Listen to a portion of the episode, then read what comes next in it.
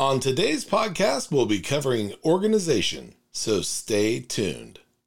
Welcome to Warehouse Safety Tips. If you're a seasoned vodcast viewer, this vodcast is going to be different from most that you watch.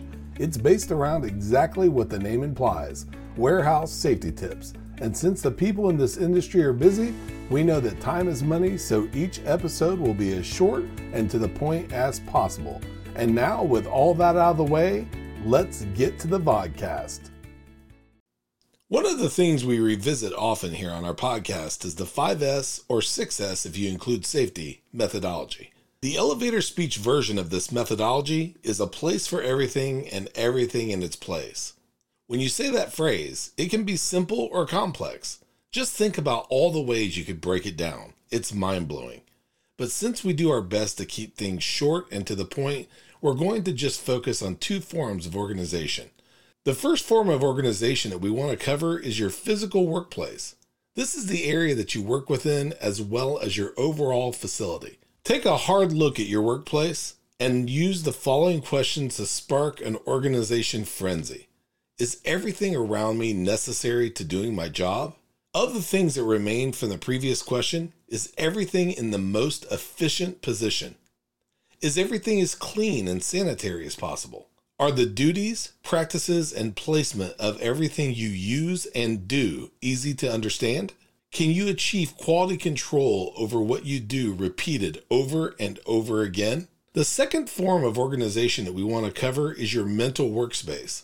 This is one area you have complete control over. There's an overwhelming chance that what you do is not forced. You may need the job that you're doing, but you're not being made to do it. Thus, if you're there, you're there by your own choice.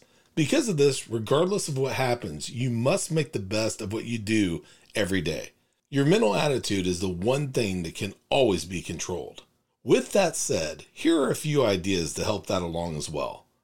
Decide that no matter what you're going to do, you're going to approach everything with a positive attitude figure out ways to constantly improve on what you do. Now, it's easy to say that there's a place for everything and everything in its place, but putting it into action will assist in making almost every aspect of your day better. Before moving on, here's a word from one of our sponsors. If you've ever been to or worked in a warehouse, you know just how important safety is to both management and staff. It's almost impossible to go 10 steps without seeing safety tape, angles, signs, and or safety products. It's these items that show us how to be safe and avoid danger in the workplace. And if you're looking for the best products to make this happen, look no further than Mighty Line. Mighty Line floor signs and floor markings offer the best industrial products out there.